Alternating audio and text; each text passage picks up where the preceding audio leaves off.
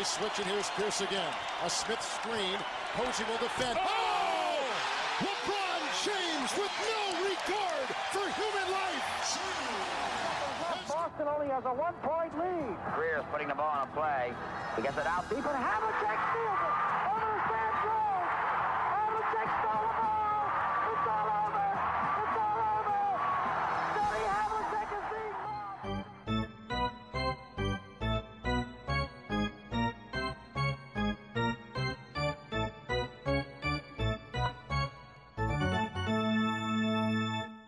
Olá, Quedas. Olá, tudo bem? Tudo bem? Estamos a gravar às 20h40 de 30 de maio, portanto, não muitas horas depois de mais um jogo 7 na Conferência Este, mais um jogo 7 que incluiu os Celtics. Eh, Se falarmos do último ano, mais um jogo 7 que inclui eh, os Celtics e os Miami Heat.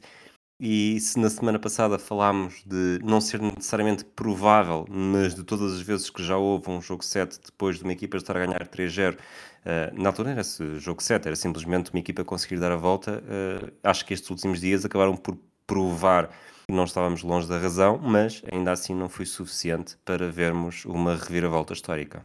Eh, Sim, e este, a grande coisa, o grande hum, menor precedente histórico que os Celtics tinham a seu favor, né? o, o anti-precedente, era 150 vezes que tinha acontecido uma equipa ficar 3-0, 150 vezes que essa equipa ganhou. Eh, a grande vantagem que eles tinham era, das poucas vezes que chega ao jogo 7, a equipa que estava hum, na frente, eh, que tinha começado à frente, tinha sempre o jogo, o jogo casa. Ou seja, Exato. tipo, no fim, e neste caso a equipa que estava à frente estava a jogar fora. E portanto era a primeira vez que a recuperação tinha sido feita pelo seed mais, eh, mais alto. Hum, portanto, nesse sentido, pronto, os Celtics tinham uma pequena vantagem, chamemos assim, mas hum, era um bocado. É, é um bocadinho aquela coisa que é. hum, Os Celtics sempre tiveram mais talento que os Heat. A nível de talento, essa nunca foi a questão. O problema dos Celtics era os altos e baixos. Era um bocadinho esse flutuar de performance. Enquanto que os Miami Heat tinham mais limitações, mas eram mais consistentes. co- Eles ah, não eram necessariamente consistentes e não foram necessariamente consistentes no lançamento e na execução, mas são sempre consistentes na entrega. Ou seja, a entrega está sempre lá, jogam sempre com a mesma entrega. Simplesmente naqueles três jogos o lançamento não estava a entrar tão bem e neste voltou a entrar bem, ganharam o jogo. E os Celtics, eh, pronto, na sua, mostraram também esta in- infeliz incapac- capacidade, ou característica, chamamos assim, de os Celtics eh, funcionam muito por ondas e quando as coisas começam a correr bem, tendem a correr bastante bem, mas às vezes também tendem a desanimar quando começam a correr mal e pronto, e felizmente desanimaram no jogo errado e felizmente para os Celtics e pronto, e perderam no jogo 7, não conseguiram fazer, fazer história. E de facto, aqui neste jogo 7, eh, aproveitando essa onda, rebentou-lhe tudo nas mãos, porque, ora bem, vamos lá ver se. Tatum, apesar de fazer 42 minutos, lesionou-se logo no início, eh, tem uma que faz 14 pontos, eh, 5 em 13 lançamentos de campo. O, o Jalen Brown, 8 em 23, eh, 8 turnovers, portanto, também mais eh, Jalen Brown a mostrar tudo o que. Sobretudo aquilo que mais é apontado enquanto, enquanto jogador. O hum, Robert Williams, soubemos agora pela- pelas primeiras mãos do Shams Charania que andava eh, a vomitar durante o jogo, ou no dia do jogo. O Malcolm Brogdon estava lesionado, mas isso também não é. Tem, continuou a jogar, mas há muito poucos minutos nos últimos jogos. Mas não foi necessariamente para aí que faz diferença, tanto que os Celtics já venceram os jogos todos, eh, os três, eh, já com o Malcolm Brogdon nesta situação. Portanto, tudo o que poderia correr mal, falando assim, correu. Até porque lançamentos de 3, 9 em 42, 21,4%. Foi o segundo pior jogo eh, na história dos Celtics. Na história dos Celtics, não, desculpa. Na, na temporada dos Celtics. Eh, curiosamente, o, o pior eh, foi, foi também nos playoffs contra os Heat, mas, mas numa vitória. Acho que foi o jogo 6, eu vou confirmar entretanto. Mas além disso, eh, se os Celtics fizeram 9 em 42 de 3, os, os Heat fizeram 14 em 28, portanto lançaram menos vezes, marcaram muito mais pontos de 3 do que os Celtics, apesar desta diferença. e, e 50% de eficácia, eh, em que um dos maiores destaques, já não é, já não, é, não foi o primeiro jogo uh, contra os Celtics em que deu nas vistas, a Caleb Martin, uh, 4 em 6, terminou com 26 pontos e acaba por ser também decisivo nesta vitória do Zito, não só no jogo 7, mas também em toda a série. Sim, e ele esteve no limite de ganhar o tal de prémio Larry Bird. o Butler depois acaba do Larry Bird, que o próprio Butler, ao bom jeito performativo do Butler, recusou-se a aceitar, como quem diz isto não me interessa nada, só quer é ganhar a final. Uh, mas uh, não sei se viste as votações, mas foi 5-4 dos 9 votantes para o prémio. 5 votaram Butler, 4 votaram Caleb Martin. Portanto, ele teve de facto bastante perto de, de conquistar esse prémio. Um, eu acho que foi bem dado ao Butler, por, por causa de mais de um, do combo de geral, acabou por ser mais importante, mas o Caleb Martin teve de facto incrível e acima de tudo muito consistente. Uh, foi um jogador que teve sempre presente uh, uma porcentagem de lançamento absurda, ele lançou 60% de campo, o que é, se fores ver a lista dos que conseguiram isso em finais de conferência, era assim uma lista absurda de, de, de nomes, era tudo gigantes da, da, da, história da NBA e o Caleb Martin estamos a falar de um jogador que uh, pronto, veio de origens modestas, foi uh, foi para os waivers dos Hornets, ou seja, nem sequer foi trocado para os Heat. Ele simplesmente foi dispensado pelos Hornets e veio parar aos Heat e agora é à vontade o terceiro jogador mais importante da equipa, a seguir a Butler da Baio e pronto, e tem feito pronto, uma, uns, uns, jogos, pronto, uns jogos incríveis e já agora deve ser dito também, porque eu estava a confirmar uma coisa e foi de facto no jogo 6 que os Celtics conseguiram lançar pior ainda. Lançaram 7 em 35. Exato. 20% de, de triplo.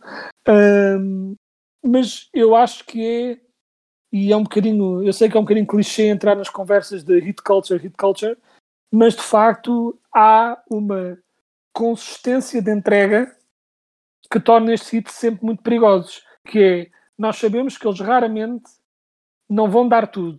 Às vezes a bola entra, às vezes não entra, às vezes eh, reagem a equipa, outra equipa consegue descodificar a forma de os defender melhor e as coisas acabam por resultar pior, mas a entrega está sempre lá e o Caleb Martin não podia ser o melhor exemplo uh, dessa filosofia. É um jogador cuja entrega está sempre lá uh, e essa a consistência do Caleb Martin é um bocadinho um avatar para a consistência, de modo geral, de toda a equipa dos, dos Heat que, ironicamente, costuma-se dizer que hum, as estrelas são os valores mais consistentes na equipa e depois os, uh, onde se ganha é nos detalhes de que role players é que vão aparecer em que jogos, enquanto no Heat está a ser um bocadinho ao contrário, que é Butler e Adebayo têm tido um bocadinho mais umas flutuações exibicionais, mas a consistência dos role players mantive-os sempre em jogo e acabou por levar à vitória. Antes de nos concentrarmos mais no ZIT e no. já antes de ver um bocadinho a final com os Nuggets, alguns pontos sobre os Celtics, uh, de discussão rápida, até para não nos prolongarmos muito, mas. Uh, começo até pelo mais. para mim, o mais importante, mais ainda do que uma possível uh, renovação e contrato a dar ao Jalen Brown. Uh, Joe Mazzulla, vai continuar ou não? Se eu estou a decidir. Sim, eu se fosse eu a decidir eu acho que há melhores treinadores aí para se buscar. Não sei se é necessariamente. Uh, por um lado, eu percebo que é um bocadinho estranho, uh, considerando que ele, na sua primeira temporada, teve um jogo de chegar às finais. É um bocadinho estranho, assim, despedi-lo categoricamente, como se isto fosse um falhanço enorme. Eu percebo que acho que pronto, as, o contexto também importa e o modo como se perde também importa, eu diria que faz sentido uh, ter uma, uma segunda oportunidade, chamemos assim, para gerir a equipa de princípio ao fim, sem uh, assuntos estranhos de bastidores, a não ser que se venha a saber, como se chegou a especular, como chegou aí para o ar, que quando os Celtics estavam a perder por 3-0 e se ponderava se não iam levar uma sweep, que supostamente, pronto, os jogadores do Celtics não tinham conseguido lidar com o despedimento do Udoca e que isso tinha sido uma ferida aberta a temporada toda. Talvez, numa próxima temporada, começando de raiz, a coisa corra melhor. Uh, se eles tiverem uma oportunidade, uh, ou de outra forma, eu acho que eles, para irem buscar um grande treinador, já tinham ido ao ataque desse grande treinador antes. Já estariam de olho nessa. Será que vão estar agora? Será que vão tentar sacar um, um Budenholzer ou coisa assim, assim do nada? Eu acho. Posso Talvez dizer, um desculpa, bocado qual é que era o um cenário perfeito desta, deste final de temporada? Lembrei-me muito. Deixa-me adivinhar. Deixa-me adivinhar. Doc Rivers. Não, não. De volta. Calma, calma. Mas, mas, mas bem pensado. Bem pensado, ou seja, boa piada. Ah, mas foi- estava a ouvir um podcast, não sei se era do, do Ben Simmons, se era do. Era um, um podcast do The Ringer, de certeza, em que estavam a falar se, se o Zit realmente eh, perdesse uma vantagem de 3-0 para 4-3, Eric Spolster sairia ou não, e a falarem disso como muito, muito, muito improvável. Mas, ou seja, o melhor cenário de ontem era os Celtics ganharem, chegarem à final, o Spolstra sair eh, de Miami e, e ser treinadores de Celtics, porque eu acho que, que este, esta série, se fosse Spolstra do lado dos Celtics e, e Mazula do lado dos Heat, se não fosse 4-0 para os Celtics, estaria lá muito perto. Ah, sim, sem dúvida. Claro que se tens hipótese de ter o Eric Spolstra, obviamente, dado que ele é muito provavelmente o melhor treinador da NBA eh, em atividade. Eh, eu não sei quem no The Ringer é que disse que o Spolstra poderia ser despedido, que havia sequer. Eu diria que a probabilidade do Spolstra ser despedido se levasse este sweep, esta reviravolta histórica, era. Eu teria de era, tipo, eu teria de contar eh, muitos, muitos, muitos zeros de 0.000001 e era preciso alguém ter um infarto na, no, nos hits porque seria completamente absurdo que tivesse acontecido o que tivesse acontecido.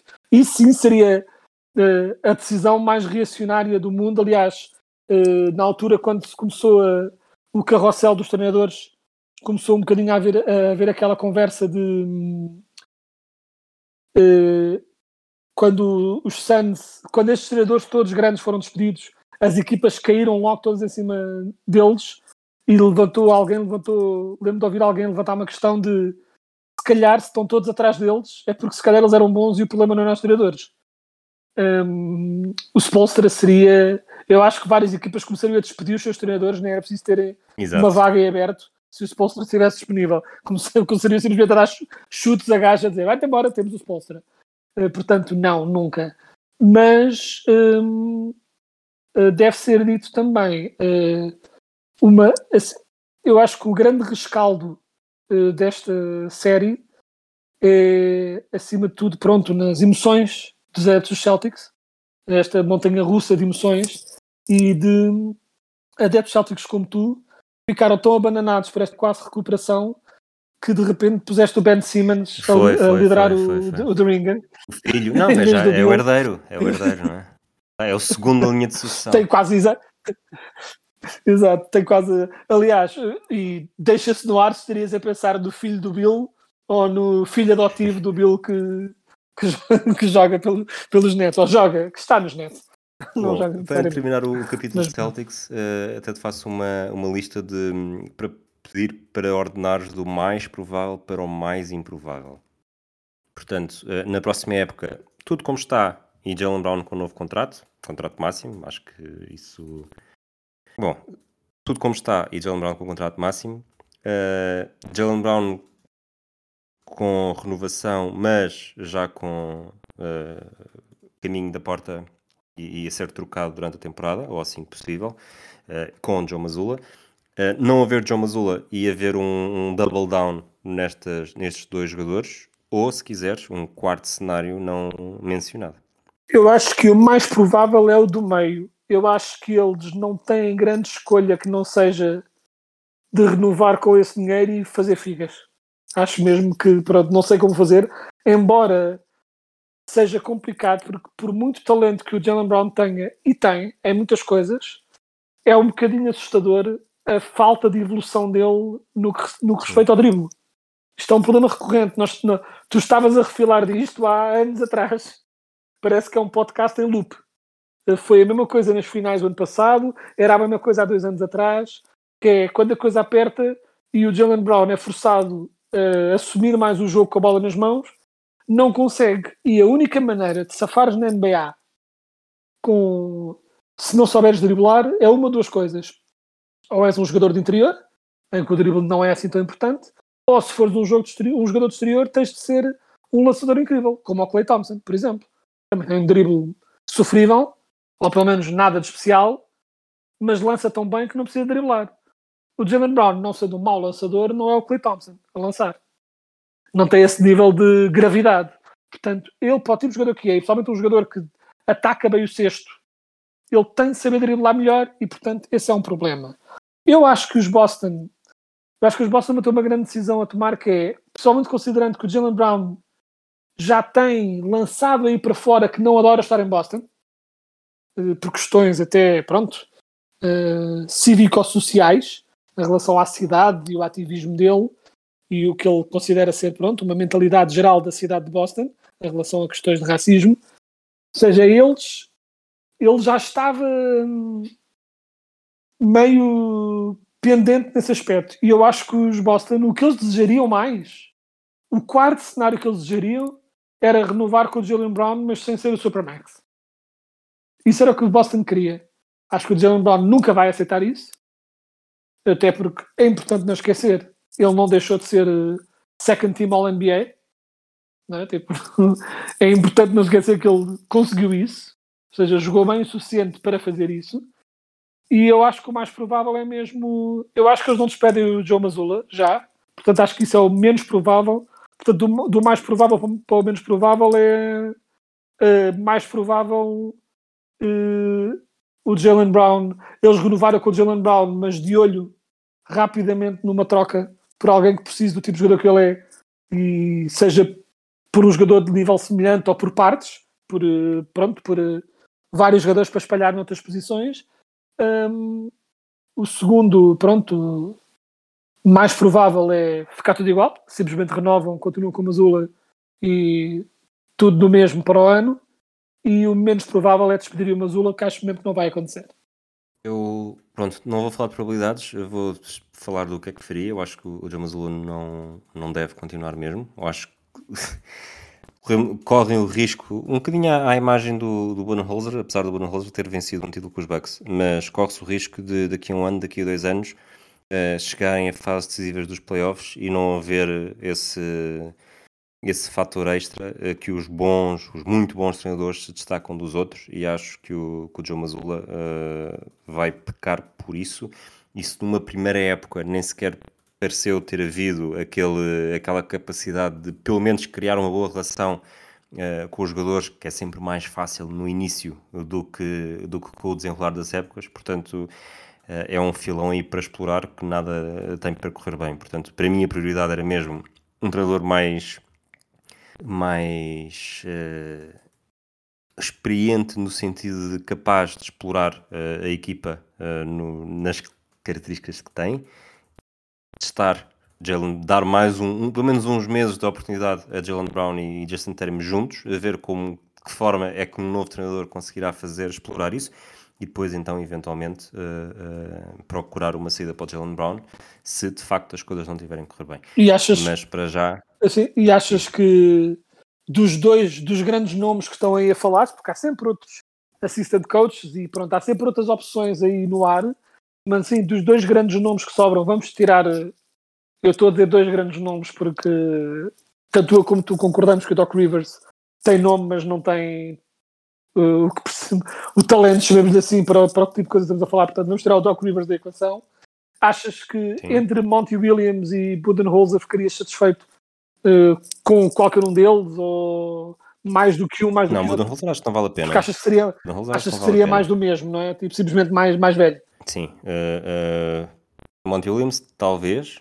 Uh, e agora estou um bocadinho. Lá está, já me perdi um bocadinho no, no que é que ainda está, quem é que ainda está disponível ou quem é que, que não está. Queria, Eu acho que neste momento, até o Frank Vogel Sim. me agradaria mais do que o, do que o João O que tu se calhar gostarias mesmo era ter tido, por exemplo, um gajo como o Nick Nurse, só que esse entretanto acabou de ser.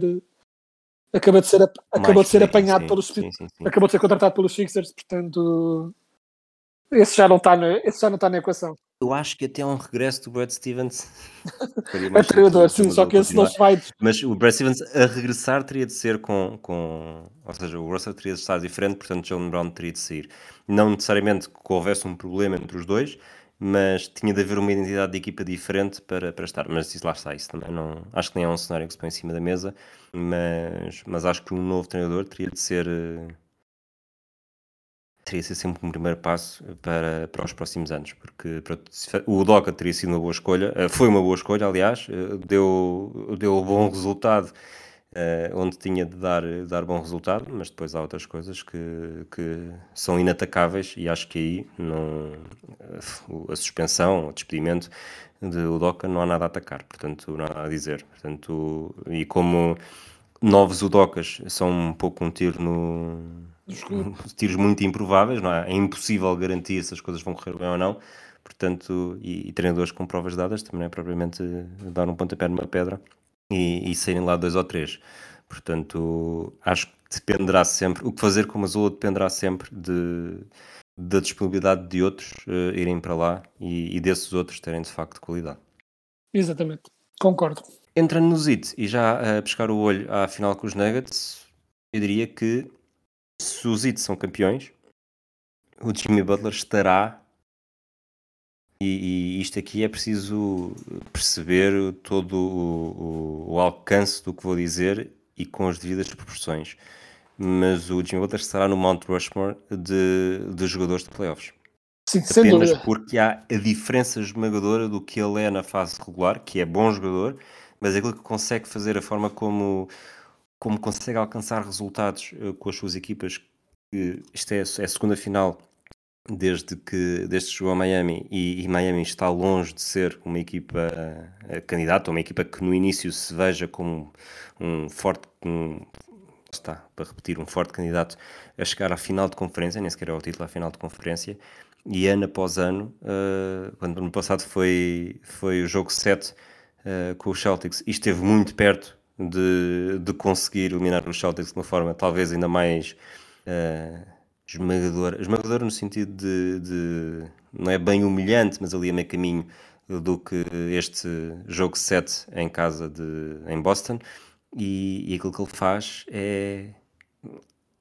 é é raro, é raro ver jogadores que se consigam eh, agigantar ainda mais eh, do que jogadores já de grande qualidade que se consigam agigantar tanto como Jimmy Butler tem feito e não há dúvida, os Heat vão entrar nesta final sem serem candidatos. Aliás, no jogo 7 eh, eu espreitei uma casa de apostas, estavam a dar eh, 3,20€ por cada euro apostado na vitória do Zit. Eh, portanto, era muito improvável, sobretudo tendo em conta que, que os Celtics vinham de, de três vitórias e parecia estar tudo eh, finalmente a correr de acordo com aquilo que as analytics e os, as maiores previsões davam. E agora, eh, olhando para a final com os Nuggets, sobretudo os Nuggets com, com vantagem eh, casa, eh, mais descansados, com uma equipa que para os efeitos é melhor. E para o jogo 1, eh, de quinta para sexta-feira, à 1h30 da manhã, os Nuggets estão, com, estão favoritos por 8 pontos e meio, portanto vai ser mais do mesmo, com, com os Nuggets a serem, eu acho que não tenho dúvida, os Nuggets vão ser favoritos em todos os jogos, mesmo que não, no final não conquistem o título. Assim, sem dúvida, e há que não esquecer também que os Nuggets não, têm não só têm a vantagem em casa de um modo geral, como têm uma das vantagens casa mais fortes de toda a liga. Porque não só esta equipa dos Nuggets, mas os Nuggets como franchise são eh, famosos por terem a grande vantagem em casa, eh, algo ali no ar, né, na altitude. Eh, muitos jogadores já falaram disso, mas de facto eles tendem a ganhar em casa. É o que é. Ahm, o que eu diria em relação, pronto, e os Nuggets uh, têm várias razões para serem favoritos. Se os Heat vão conseguir fazer a reviravolta, não vão poder. Uh, tens razão que o Butler já entraria para o Mount Rushmore de performance nos playoffs, porque, um, ele basicamente já lá está, e para ganhar estas finais era preciso. eh, não há outra forma deles ganhar estas finais, digo eu, sem o Butler ser transcendente em quase todos os jogos. Porque há. Acho que ele já lá um está, dos- desculpa, fiquei preso aí. Achas que ele já lá está, eh, mesmo sem conquistar qualquer título? Eu acho que sim, até porque hum, tu pensas em os grandes clutch performance de playoffs, coisa assim, e tens muitos deles que, não, que nunca ganharam um título. Por exemplo, um jogador que se elevava, porque estamos a falar de duas coisas diferentes. Porque há jogadores que ganharam muito nos playoffs, mas há, há jogadores que ganhavam muito nos playoffs por pura consistência de, de performance, não é? O Tim Duncan, por exemplo. É um ganhador nato. Ganhou cinco títulos. Mas uh, o que o destacava não era ele levar-se no playoff, era ele tratar um jogo de playoff como se fosse qualquer outro jogo. Ou seja, para, para o Tim Duncan era tudo como se fosse como se estivesse a fazer um, um scrimmage, um treino. Falando, exatamente dos Spurs, não achas que o, o Tony Parker e o Ginobili, por exemplo, são jogadores que também eram muito mais em playoffs e finais do que eram durante a fase regular, não que fossem maus na fase regular, lá está, como estamos a falar do Butler, obviamente não transportavam a equipa às costas como o, o Butler, mas de facto têm eh, vários títulos e isso para mim ainda faz alguma diferença. Não custa que esteja a pôr o Butler atrás de, de Parker e Ginobili, eh, à frente, de- neste caso atrás, desculpa, está difícil hoje. Uh, atrás necessariamente de, de Parker e Ginobili, mas um, há de haver outros casos que agora não me estão a vir automaticamente à cabeça, mas sem título tem algumas dificuldades em ser tão taxativo. Sim, mas sim, eu compreendo. Eu estava mais a falar de se calhar não é tanto o Mount Rushmore de performance no playoff, é, eu acho que a forma como também o apresentaste encaminhou-me nesse sentido, que é é mais de Mount Rushmore de jogadores que se levam nos Sim, playoffs. sim, sim. Percebes? Por exemplo, outro exemplo, e calha bem nesta divisão que estamos a fazer, outro exemplo de um jogador que é drasticamente diferente nos playoffs do que é na época regular é Jamal Murray. O Jamal Murray, eh, então, é uma diferença brutal. Eu lembro que há uns tempos fiz as contas e penso que as contas ainda estão corretas. O Jamal Murray tem uma média de carreira na época regular de cerca de 16, 17 pontos e a média de pontos dele nos playoffs é 25 não é um pequeno salto, é um salto gigante. E só esta temporada ele teve 20 pontos de média durante a temporada regular e está com 27 e qualquer coisa nestes playoffs. E com vários jogos atrás de jogos em que se eleva. Ou seja, é claramente um jogador em que, hum, que se eleva eh, nos grandes momentos. Porque depois é essa diferença de jogadores, porque há jogadores que são de facto muito bons, porque não deixam os grandes momentos mudarem o seu jogo são igualmente bons uh, sobre pressão do que com jogos com menor pressão, e há outros jogadores que gostam dessa pressão. Que, por exemplo, um excelente exemplo de um jogador que não acusa a pressão é o Jokic. Para dar um exemplo, não é? o Jokic não é tanto que ele se leve nos playoffs, é mais que ele é bom sempre. O Jokic joga sempre da mesma forma, joga sempre com a mesma capacidade e dá sempre um bocado aquela sensação que para ele estar a jogar nas finais ou estar a jogar em casa com os irmãos uh, e leva-lhe o sangue e leva-lhe a pressão no sangue da mesma forma. Para ele é tudo, ah, estamos a jogar, pronto. Enquanto que o Jamal Murray não, o Jamal Murray sente essa vontade de querer ganhar nos grandes momentos, tal como o Butler sente. E, e acima de tudo, é que acho que é essa uma das grandes razões porque os Nuggets vão ser muito favoritos, é porque os próprios Nuggets também têm os seus Jimmy Butlers desta vida, né, o Jamal Murray, tem uma equipa, tem também role players, uh, no caso deles, muito mais consistentes, e tem Jokic, acima de tudo, que é muito difícil de parar, principalmente considerando que uma das grandes armas do Heat é o grande treinador que tem. E uma das coisas que o Spolstra é muito bom a fazer é a nível de esquemas defensivos, ele é muito bom a usar zona para destabilizar o ataque adversário. E a verdade é que zona para destabilizar, para destabilizar o ataque adversário resulta com quase todos os ataques. Mas a grande arma, a principal arma contra a zona é um big man que saiba passar bem a bola e jogadores dispostos a correr para hum, cortar pela zona adentro, chamemos assim, e, e arranjarem caminhos isolados para o cesto através dos espaços da zona. Mas isso é, Isso isso é o típico alguém? ataque dos Nuggets num, num dia normal. Ora, é? aí está. Ou seja, a única maneira de parar os Nuggets, e mesmo assim não é fácil, é basicamente dizer ao Jokic, um bocadinho como se fez com o Nash, eh, dos- na altura dos Phoenix Suns, em que é eh, tirar, manter os jogadores a defender homem a homem em todos os lançadores da equipa, seja stay at home em todos os outros quatro, e obrigar o Jokic a tentar marcar eh, 40, 50, 60 pontos por jogo e esperar que isso não resulte. Um bocado como os, Spurs faziam com, com o Nash, na altura com o Nash dos Suns, em que a estratégia com eles era tirar todos os triplistas e fazer o Nash obrigar a marcar os pontos todos, que é uma coisa que ele naturalmente não queria. Conseguia, mas não era o que ele queria fazer. E o Jokic a mesma coisa. Uh, tanto que uh, no jogo que os Nuggets perderam contra os Timberwolves, foi exatamente isso que aconteceu. Os Timberwolves defenderam muito bem todos os jogadores de perímetro e o, e o Jokic marcou 50 pontos ou algo assim do género, mas a equipa perdeu. Acho que, ou seja, isto para dizer, a estratégia, uma das principais armas que o Heat tem normalmente para né, tipo, colocar o adversário sem saber muito bem o que fazer, é exatamente a última coisa que devem usar co contra eles. Os Nuggets têm o, uh, o antídoto perfeito para essa estratégia, portanto é menos uma arma no arsenal de Spolstra. Eu acho que os Heat não vão ter nenhuma outra hipótese que não... Acho que não há grandes truques na manga para tentar ganhar estes Nuggets que não seja ficar em cima dos jogadores, tentar impedir ao máximo lançamentos isolados e esperar que os triplos entrem. Acho que é um bocado e esperar ganhar na entrega, porque não há grandes uh, né, balas prateadas para, para ganhar estes nuggets que não seja defender o melhor possível e esperar que o triplo entre. Uh, e mesmo assim, uh, podemos entrar a seguir em previsões, mas eu acho, concordo que os nuggets são claro favoritos. Tenho sempre algum medo de dizer que estes, que estes hit não têm hipótese, né? porque eles vão provando série após série que têm sempre alguma hipótese, mas acho que vão finalmente encontrar um, um muro demasiado alto para escalar. Era exatamente isso que, que te ia perguntar, palpites. Uh, qual é que é o teu palpite para esta final e porquê é que é Nuggets em 5? É Nuggets em 5 porque eu tenho muito respeito pelo Jimmy Butler e pelos Heat e acho que não vão levar 4. Zero. É essencialmente é de pronto as razões técnicas táticas já, já disse antes, o, o, o talento uh, favorece os Nuggets.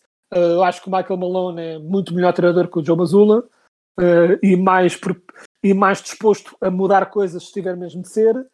Um, nós falámos disso, falámos disso na altura, quando os Nuggets ganharam os Lakers, das várias coisas que os Nuggets estavam a fazer melhor nos playoffs que não estavam a fazer naquela fase final da temporada e que nos deixou um bocadinho assustados. Isso deixou de acontecer, a rotação reduziu para aquele número, para aqueles oito uh, para aqueles oito que eles têm ali bons e até mesmo um dos grandes problemas que os Nuggets tinham em muitos jogos na temporada regular era que eles ganhavam grandes vantagens com o Jokic em campo e depois sempre que o Jokic saía era reviravoltas enormes de, de, dos adversários quando eles eram obrigados a pôr eh, DeAndre Jordan ou Thomas Bryant em campo. O que é que aconteceu? Deixaram de pôr nenhum deles. Não há DeAndre Jordan, não há Thomas Bryant e nos playoffs, quando o Jokic descansa, é o Aaron Gordon que joga a poste e isso, uh, isso poderia, entre aspas, correr mal contra uma equipa que tivesse um poste dominante, acima de tudo a nível de físico, e o Bama Baio, que tem estado um bocado inconsistente, há muitas coisas que eu gosto que ele faz, mas não é necessariamente, ele não é um jogador que vai ver o Aaron Gordon ali à frente e decidir, vá, vou dominá-lo no low post. Não é, não é esse o jogo dele, não é esse o jogo dos Heat, portanto, essa é mais outra coisa que os Heat têm a favor deles, e eu só não digo 4. Acho que os, Hits, os Nuggets são claros, claríssimos favoritos. E só não digo 4-0, porque acho que os Heat têm sempre aquela capacidade de dar muita luta e roubar um jogo uh, por pura garra e porque os triplos estão a entrar. Acho que vai ser 4-1. Tudo é possível, quem sabe. Um, os Nuggets têm algum historial noutros anos de inconsistência que não se tem verificado este ano, mas mais uma vez, nunca se sabe. Basta ver que, por exemplo, contra os Lakers, apesar de terem ganho 4-0, muitos jogos foram apertados e muito facilmente um ou dois daqueles jogos poderiam ter ido para o outro lado e não teríamos esta ideia tão forte do domínio dos Nuggets, mas acho que é 4-1. Contigo, exatamente por tudo que disseste, sobretudo respeito ao Jimmy Butler, caso contrário seria mesmo em 4. Uh, eh, vamos estar cá para ver e confirmar, tendo em conta o meu historial recente é muito possível que não seja em 5, mas lá está, vamos, vamos falar sobre isso eh, em, à medida que for acontecendo. Tirando isso, um abraço, quedas, um abraço para todos aqueles que nos ouvem. Até à próxima. Abraço.